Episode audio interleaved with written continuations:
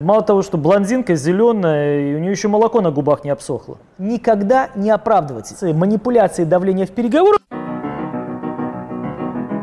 Приветствую вас, друзья! Я Игорь Изов, эксперт по ведению переговоров. И сегодня мы разберем ситуации манипуляции, манипуляции давления в переговорах, с которыми мы часто сталкиваемся, и как быть, как себя вести. Давайте разберем на примере. Пример, который мы с вами увидим, который мы обыграем, следующий. Молодая, привлекательная сотрудница компании приезжает к бигбоссу для того, чтобы ну, представить какое-то свое предложение, а дальше вы все увидите. Итак, смотрим. Здравствуйте. Добрый я, день. Я представляю завод X+, меня зовут Регина. Ага, Регин, подожди. Алло? Федор, слушай, а кого ты мне тут прислал? Она вообще зеленая, мало того, что блондинка зеленая, и у нее еще молоко на губах не обсохло. Ой, давай поражай. Что мы видим? Фраза, которая звучит достаточно грубая, манипулятивная, где-то с элементами хамства – давай поражай. Перед этим что делает?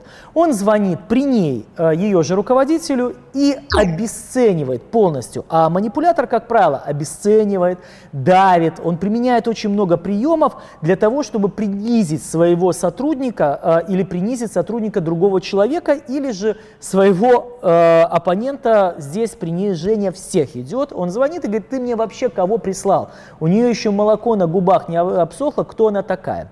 Ну и дальше убирает от уха трубку, поворачивается, все, вы видели, давай поражай. Что делает девушка? Какая ее реакция? Смотрим. Я вас не разочарую. Девушка оправданно везет себя как школьница. Я вас не, не разочарую. То есть, что происходит, друзья? А, мы часто попадаем в такие ситуации. Биг босс, девушка молодая, ее принизили, ее статус.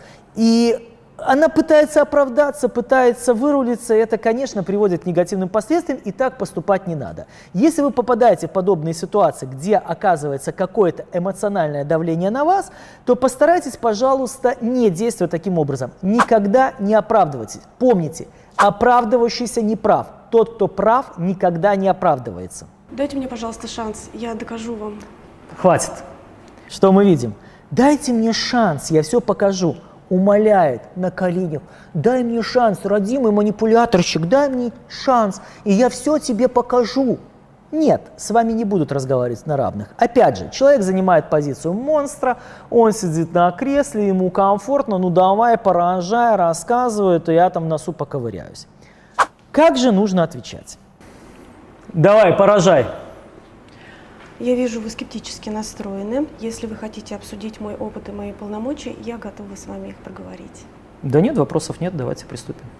Регина абсолютно правильно. Во-первых, она занимает уверенную позу. Она откидывается на спинку стула, смотрит на своего оппонента и снимает насущий острый вопрос. Если у вас есть какие-то сомнения в моих компетенциях, в моих полномочиях, то давайте это обсудим. И, естественно, она выбивает у манипулятора почву из-под ног. Потому что этим ответом что происходит? Она не вступает с ним в полемику, она не обижается на его поведение, она не реагирует на эту манипуляцию, она не пытается оправдаться и доказать, что она профессионал, как многие говорят. Знаете, есть еще одна реакция, когда во время таких переговоров люди начинают, да я профессионал, я занимаю такую-то должность, да ладно тебе, я вижу, что ты не профессионал, и дальше пошла манипуляция.